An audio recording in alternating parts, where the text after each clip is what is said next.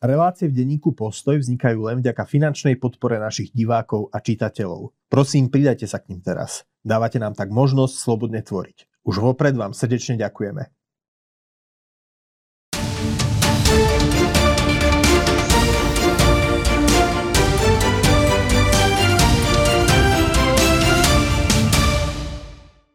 Milí priatelia, dovolte, aby som vás privítal pri ďalšom volebnom postoji zo zákulisia redakcie. Vítam aj našich stálych hostí, šéf-redaktora postoja Martina Hanusa. Martin, vítaj. Ahoj.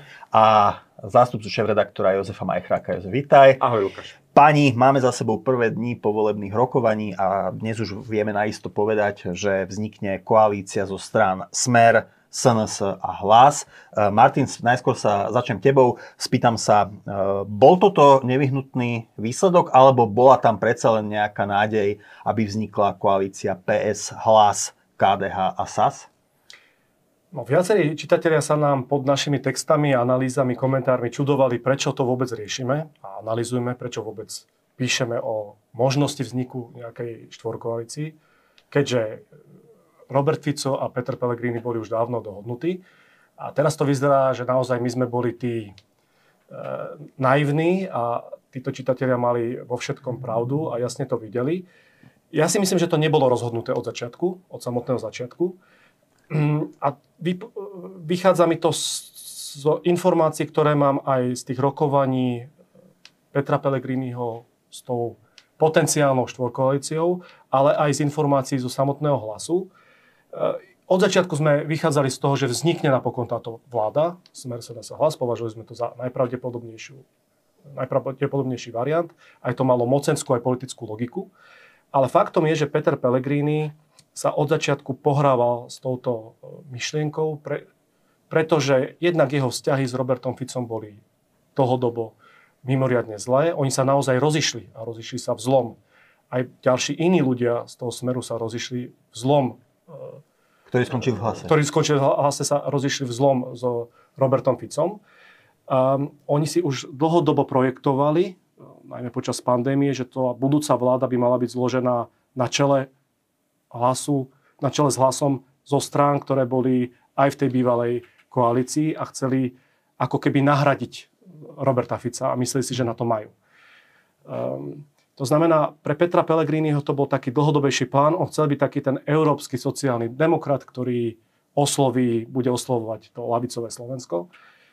No a aj po voľbách on aj v zákulisných rokovaniach, aj pred svojimi straníkmi v hlase hovoril o tom, prečo by takáto vláda mala pre hlas isté výhody. Jednak mu ponúkali premiéra, ponúkali mu dokonca od polovice týždňa minulého aj ministra financí, čo sú už dve mimoriadne silné pozície.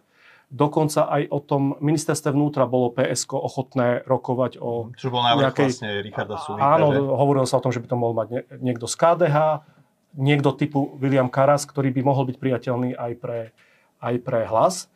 To znamená, oni by v tej vláde mali, samozrejme, by boli lídrami, na rozdiel od tejto vlády, kde, budú, kde bude lídrom Robert Fico. Toto akési želanie alebo pokušenie Petra Pellegriniho vymaniť sa Fico, z Ficovho náručia však narážalo na objektívne veci. Prvou, že tí voliči hlasu sú bývalí voliči Smeru z veľkej časti a sú to voliči, ktorí si vo veľkej, v drvej väčšine želajú vládu so Smerom. Však sa stačí pozrieť, kde boli ich najväčšie bašty. Hore, Hronie, Kisuce, severovýchod Slovenska, tam, kde vyťazí Smer. A po druhé, mnohí ľudia vnútri hlasu si vyslovene neželali takúto koalíciu. Sú samozrejme podozrenia... Koalíciu s PSK, hej? Koalíciu s PSK. Sú, sú isté špekulácie, že Robert Fico mal nejakých poslancov zaistených a že preto potom Peter Pellegrini aj pochopil, že tá to cesta nevedia. Teda Čiže na problém základe... je, že Peter Pellegrini by aj išiel do koalície s PSK, ale nenasledovali by ho tam jeho voliči a ani e, viacerí poslanci. To prvé je isté, o tom druhom nevieme, že mm-hmm. či by ho nenasledovali napokon, keby zavelil, možno, že by ho tí poslanci aspoň krátkodobo e, nasledovali, ale bol by to pre neho samozrejme obrovský risk. Takže povedal by som to tak, že Peter Pellegrini mal pokušenie tie prvé dni. Myslím, že to do istej miery aj bral vážne, mm-hmm. tú ponuku alebo túto možnosť ale napokon sa stalo niečo minulý štvrtok, keď prestal rokovať e, s ľuďmi z PSK, aj tej zvyšnej koalície. A je zjavné, že vtedy ten štvrtok sa to nejakým spôsobom zaseklo a Peter Pellegrini už vedel, že opäť končí náručí Roberta Fica. Jozef, vieme, čo sa stalo vo štvrtok? Že Peter Pellegrini teda úplne vypustil tú možnosť ísť e, do koalície s PSK, KDH, SAS a upel sa na koalíciu so Smerom a SNS? No už zrejme sa mohlo stať len to, že už bol rozhodnutý, že ide do tej varianty s e, Robertom Ficom. E, tie dôvody ja už ich nebudem opakovať, lebo Martin ich povedal pomerne vyčerpávajúco. Mohol tam zohrať ešte taký ten moment úlohu, ktorým je, a ktorý sa teda spomína, a to je prezidentská kandidatúra Petra Petra Pellegriniho, lebo určite to v týchto vieme, že to počas tých rokovaní bolo v hre, e, v rokovaní so Smerom. E, vieme rovnako, že Peter Pellegrini o takejto možnosti uvažuje a zrejme by bol aj silným e, prezidentským kandidátom, ktorý by mal šancu na úspieť aj v súboji s kandidátom Ivanom Korčokom. Čiže, ale od toho sa potom odvíja taký druhý moment, možno ktorým to ja už trošku to potiahnem a že čo bude s tou stranou hlas v budúcnosti. Lebo tá budúcnosť hlasu, podľa mňa tak, ako sa hovorilo, že by bola ťažká a nevydržala by v tej koalícii s PS, KDH a SAS, ja si myslím, že budúcnosť hlasu je neistá aj v tej koalícii so Smerom. Teda v prípade, že by Peter Pellegrini išiel kandidovať na prezidenta, tak si myslím, že to je koniec hlasu. Že Čiže tá... skončí ako HZD Ivana Gašparoviča. Povedzme, čas prejde proste zobere k sebe smer a čas sa rozprchne na všetky e, svetové strany. Ale aj keby nešiel, tak ja si myslím, že tá strana to bude mať veľmi ťažké, lebo o, akože, že ten Robert Fico je taký silný a tá gravitácia aj tých voličov, aj tých, e, aj tých politikov hlasu bude taká silná, že ja si myslím, že on časom vysaje tú časom vysaje hlas. Ja nie, nie som si istý, či oni sa dokážu nejako voči nemu vymedziť, zachovať si voličov a podobne v tejto vláde. Čiže ja proti tej téze, ktorá bola, že, že uh, budúcnosť Pelegriniho v koalícii s KDH sa bola neistá, tak ja si myslím, že je veľmi neistá aj v tejto koalícii. Čiže tak alebo onak, e, zrejme sme svedkami začiatku konca hlasu. Mne vychádza, že strana hlas je proste stranou, ktorý sme tu už mali viacero. To je taká, že tie strany vzniknú, aj urobia dobrý výsledok, chvíľu fungujú, proste podobne, ale skončia, že nezanechajú nejakú hĺbšiu stopu. Uh-huh. Myslím, že je od začiatku jasné, že ten hlas bude v tej koalícii takou pridruženou výrobou Smeru. Ak by Peter Pellegrini išiel na prezidenta a vyhral, tak už je len otázka času, kedy sa zintegruje, zlúči, alebo proste kedy ho a ako formou Robert Fico pohodí. Uh, Jozef, uh, je tu ešte zahranično-politický rozmer. Uh, dá sa očakávať, dá sa očakávať zmena zahraničnej politiky, pred čím teda varovala aj tá druhá časť politického spektra, totiž, že ak Fico zostaví ďalšiu vládu, tak nás čakajú nejaké, možno nie vystúpenie z EÚ a z NATO, to asi nie, ale čakajú nás minimálne teda nejaká korekcia k Ukrajine. Ehm, vieme, bude toto Peter Pellegrini ochotný takúto politickú zmenu niesť v situácii, keď ehm, evidentne sa s ním stretol Olaf Scholz, ešte pred voľbami, nemecký kancelár, inými slovami, e, samotný Pelegrini chcel hrať rolu toho salónneho sociálneho demokrata na Slovensku. E, bude, aká bude tá zmena v zahraničnej politike v novej vláde? A to, to súvisí aj s zmenami, ktoré presiakli na verejnosť. Hej. To je otázka, lebo to v tejto chvíli podľa mňa ešte nevieme povedať úplne jednoznačne. E, ja si myslím, že možno nebude, že nebude taká dramatická, ako sú tie katastrofické scenári, že nemusí byť taká. Jednak Robert Fico nebude vládnuť sám, však je koalí, bude v koalícii koalícii a minimálne si myslím, že hlas bude mať záujem do istej miery tú jeho zahraničnú, politi- tú zahraničnú politiku korigovať, keby bola nejaká, keby tam boli nejaké úlety. No a strany... zrazu ale SNS zase bude to, to Áno, ťahať však... E, smerom ešte viac k Bude, bude to koaličná vláda a teda ak vychádzame, že, že traja politici na Slovensku majú najsilnejší vplyv na zahraničnú politiku. Prezident, premiér a minister zahraničných vecí. Tak o, tá osoba toho ministra zahraničných vecí, že kto ním bude trochu napovie, ako, ako vážne chce smer, myslí Robert Fico a smer uh, uh, akoby svoj vplyv a zmenu slovenskej zahraničnej politiky. Uh, pokiaľ by bol ministrom zahraničných vecí Peter Kmec z hlasu, čo sa tiež chvíľu hovorilo, teraz sa to už spomína menej, zrejme by tam k nejakému, k nejakému veľmi výraznej mene nedošlo a bol by to práve on, ktorý by mal za úlohu možno korigovať niektoré Ficové, uh, Ficové úlety.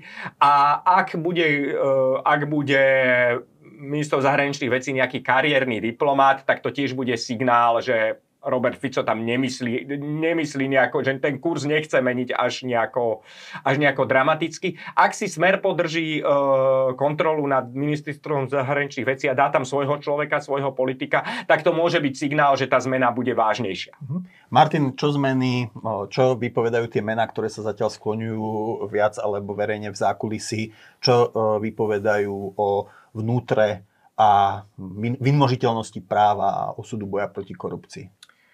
No, tie mená, ktoré teraz e, bežia alebo sa objavujú v rôznych médiách, treba brať ešte z rezervou, však je vidieť, že včera už, alebo prečerom bol vyhlásený za budúceho ministra kultúry Tomáš Taraba, ktorý to označil za hoax.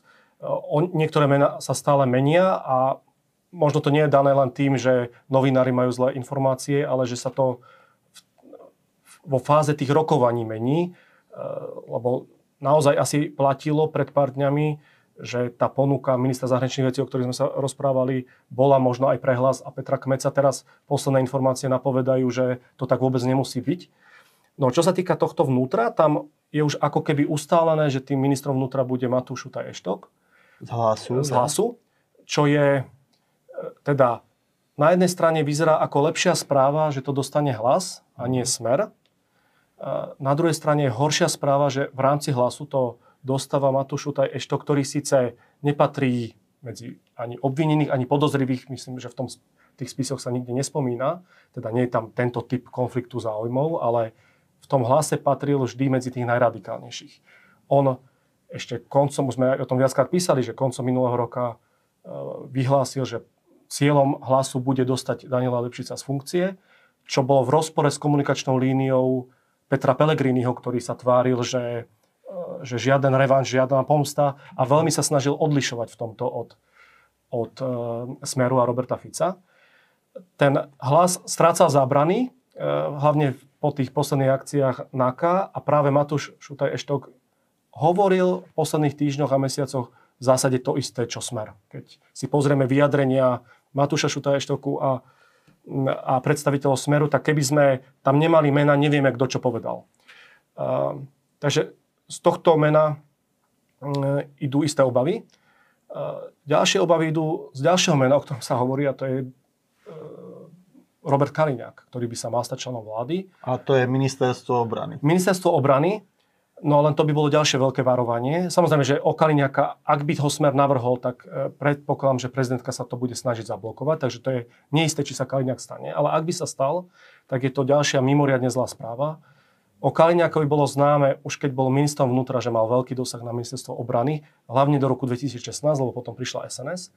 Ale do roku 2016 sa hovorí, že ten vtedajší šéf vojenského spravodajstva e, Ľubomír Skúhra bol Kaliňákov, Kaliňákov človek a to bola vlastne známa vec, že Kaliňák má na dosah vlastne všetky tieto bezpečnostné zložky. To znamená, Kaliňák by kontroloval v takom prípade nie len vojenské spravodajstvo, ale ako bývalý minister vnútra, ktorý ten rezort pozná najlepšie na Slovensku, určite stonásobne lepšie ako budúci minister vnútra, by tam mal tiež svoje páky a svojich ľudí, ktorými by vedel najmä tú policiu, samozrejme aj s pomocou Tibora Gašpara, ovplyvňovať. To znamená, tá realita by bola podľa mňa ešte horšia, než ako by ju zamýšľal e, Matúš Eštok.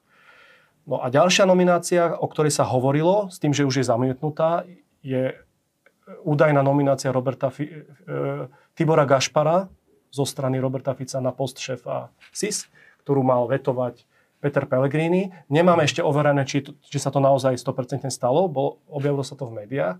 Ale ak by to bola pravda, tak to ukazuje ten prístup smeru, že uh-huh. Robert Fico si nielen týchto ľudí dal do prvej desiatky, vrátane Tibora Gašpara, ale že tým, že oni dostali obrovskú legitimitu vo voľbách, mali veľa krúžkov, tak on ich naozaj chce vysunúť do, do prvej línie boja za spravodlivosť, ale to bude tá No a to mohla byť aj taktika v rámci, v rámci tých rokovaní s hlasom, nie? že on ponúkne prehlas nepriateľného kandidáta, aby Áno. si vypýtal potom od hlasu niečo iné. M- môže to byť aj tak, že on vedel, že Gašpara zamietne Pelegrini a následne ponúkne ďalšieho kandidáta, ktorý by inak Pelegrini možno namietal, ale už ho nebude môcť, keďže si už uplatnil právo veta. Ale aj to by napovedalo, že ten, že ten budúci šéf SIS bude, e, bude človek e, s pochybným profilom. Na to si ešte počkajme. Ale každopádne tie prvé mená, aj, aj to správanie, napríklad už len taký detail, že na rokovanie ekonómov zo Smeru s ministrom financí minulý týždeň vyslal Smer Radka Kuruca. Hm. Bývalého štátneho tajomníka, štátneho tajomníka pod Kažimírom. pod Kažimírom, ktorý mal už tedy veľmi zlú povesť, bol obvinený aj Myslím, že aj, aj bol vyšetrovacej pardon, obvinený je za, bol vo vyšetrovacej väzbe, stále je obvinený za korupciu a o ňom kolovali po Bratislave e, legendy, za čo všetko zodpovedá a čo všetkého je spolu samozrejme s, tou, e, s tými ďalšími ľuďmi z tejto oblasti, čo všetko je schopný. Takže už len toto budí, budí veľmi, by som povedal, zlý dojem No ale ja som teda zachytil, že s ministrom financí sa ráta teda s pánom Kamenickým, ktorý teda už, e, myslím, že tú funkciu zastával. Áno. Takže to by potom, to, je, to by potom ako troška to stávalo do iného svetla. V akom zmysle? No tak ako tak vieme, že pán Kamenický je známy, jednak už e, tú funkciu zastával, jednak on je známy ako teda taký ten estét, Eh, maluje, pokiaľ viem, a minimálne asi, eh, minimálne teda vie, že kadeľ sa kotula lopta na rezorte financií, Takže to by tak to, že asi... pekne maluje a kreslí ma samo o sebe až tak neupokojuje. No to aj, vieme, že aj Paška bol, uh, bol Pavel Paška bol filozof. a filozof. A, nie, nepochybne Kamenický patrí z tých ľudí zo Smeru, z toho čela alebo predsedníctva, medzi jedného z mála, ktorý, o ktorom sa vedelo, že je použiteľný na rezort napríklad financií uh-huh. a budí to aspoň elementárny rešpekt, e, že má nejaké aj technokratické, e, technokratické danosti, hoci som nemal pocit, že by to bol... Rozhodne to nebol e, človek profilu jeho predchodcu Kažimíra, že by požíval takú autoritu aj v samotnom smere, aj smerom návonok k tej odbornej mhm. verejnosti, ale určite samotná nominácia Kamenického bude jedna z takých obstojnejších. Uh-huh. Tam možno je dôležité povedať ešte jednu vec, a to teda, že či to personálne obsadenie tej vlády, alebo už len samotné to zloženie tých strán, ktoré ju vytvorili, akože hovorí niečo v zmysle toho, že sa, či sa zlepší správa krajiny, lebo to je dôležitá vec. Tu akože všetci ekonómovia sa zhodnú na tom, že bude treba nejakým spôsobom konsolidovať verejné financie. Krajiny okolo nás diskutujú o tom, že, e, že to bude treba urobiť a práve teda, nechcem teraz hovoriť konkrétne o, o osobe e, Ladislava Kamenického, ktorý môže byť dobrý technokrat, pozná ministerstvo financí, ale mne samotný Robert Fico nie je garanciou toho, že, že, sa, spra- že sa táto vláda bude snažiť správu krajiny nejako zlepšiť. No, vieme, vieme minimálne je... to, že, že Smer pod vedením Roberta Fica bol 12 rokov pri moci a Robert Fico ani 5 centov svojho politického kapitálu nikdy nevynalížil na to, aby spravil no, nejakú je, reformu alebo niečo zlepšil v krajine. Tak, lebo to je, akože, to je možno ten najväčší rozdiel medzi Robertom Ficom a bývalým premiérom Mikulášom Zurindom. Robert Fico je veľký politický talent, je to určite šikovný, pracovitý politik, ale Robert Fico je čisto mocenský politik. Jeho zaujíma len moc. O, mm. a keď ju má, uh, proste nedokáže ju ako ten Zurinda využiť povedzme aj na nejakú aby tú zmenu krajiny posunú, k lepšiu, alebo zmenu krajiny, posunutiu krajiny, jeho zaujíma čisto len tá moc. A to proste, proste napovedá tomu, že táto vláda, pokiaľ ide uh, o správu krajiny proste nič, nič veľké neurobi. Čiže čaká nás ďalšie stratené roky stagnácie a zaostávania. Pani, ďakujem vám. Zatiaľ som teda nepočul, že ktoré ministerstvo alebo ktorý post by mal e, obsadiť e, jeden z krúžkových šampiónov Smeru Luboš Blaha. Vieme o tom niečo? Nie, o tom sa našťastie neprenikli informácie, že by vôbec zvažovali nomináciu Luboša Blahu. Luboš Blaha ale vykresluje, že, alebo je ilustráciou toho, ako ten smer, o ktorom hovoril Jožo, ako ten smer už v predchádzajúcom období, keď mal Fico obrovskú moc a mal tam ľudí ešte ako Kažimír, ktorí používali akú mhm. takú odbornú autoritu. Niekto dokázal tej krajine dať nejaký pozitívny príbeh a pozitívnu perspektívu. A čo teraz, keď ten smer sa zhumploval natoľko, že e, jeho jeho dvojkou a trojkou a štvorkou sú ľudia ako Luboš Blaha, e, ktorého asi nemôžu dať na žiadne ministerstvo, lebo to už by samo o sebe už bolo asi aj pod úroveň súčasného smeru. Ale, ale oni tam naozaj, keď sa pozriete aj na mená predsedníctve, aj tej ako keby druhej línie, tam už naozaj ten smer tak vychradol, aj kvôli odchodu Petra Pellegriniho a, ostat, a, a, a jeho ľudí, že oni už nemajú vlastne, oni nemali ani program tam ten program vlastne hej, to už sme, nikto napísať. To už sme aj pri tam... niektorých minulých voľbách konštatovali, že smer, bolo, smer úplne rezignoval. Však Smer nebol nikdy programová strana, ale teraz už ten program ako keby nemal ani kto písať, lebo tam nie sú ľudia, ktorí by v danej oblasti, v zdravotníctve, v školstve, verejnej financii budili elementárny rešpekt smerom na vonok. Mm. A, a preto tá vláda bude aj tak e, vyzerať. Proste bude veľmi mocensky silná, bude politicky veľmi silná, lebo Fico vie zastávať postoje, ktoré sú populárne v krajine. V zahraničnej politike si viem predstaviť tiež, že bude raziť silnú, nazvime to proorbánovskú politiku, práve preto, aby tá vláda pred ľuďmi vyzerala, že má veľké svaly, mhm. ale vnútri to bude, to bude úplne že chudobné a vykraduté. Dobre, páni, ja vám ďakujem. Ďakujem aj vám, milí diváci, že ste si nás dnes zapli. Ak sa vám video páčilo, dajte nám like, stante sa odberateľmi kanála Postoj TV a budeme v tomto formáte pokračovať aj naďalej. Možno nie pod názvom Volebné štúdio, ale minimálne e, zo zákulisia v rámci našich debát vám budeme vždy dávať nejakú ochutnávku o tom, ako rozmýšľame o politike vnútri redakcie my redaktori. Takže ďakujem, ďakujem našim hostom Martinovi Hanusovi a Jozefovi Majchrákovi. Dovidenia, Dovidenia. pekný deň. Ďakujeme. Dovidenia.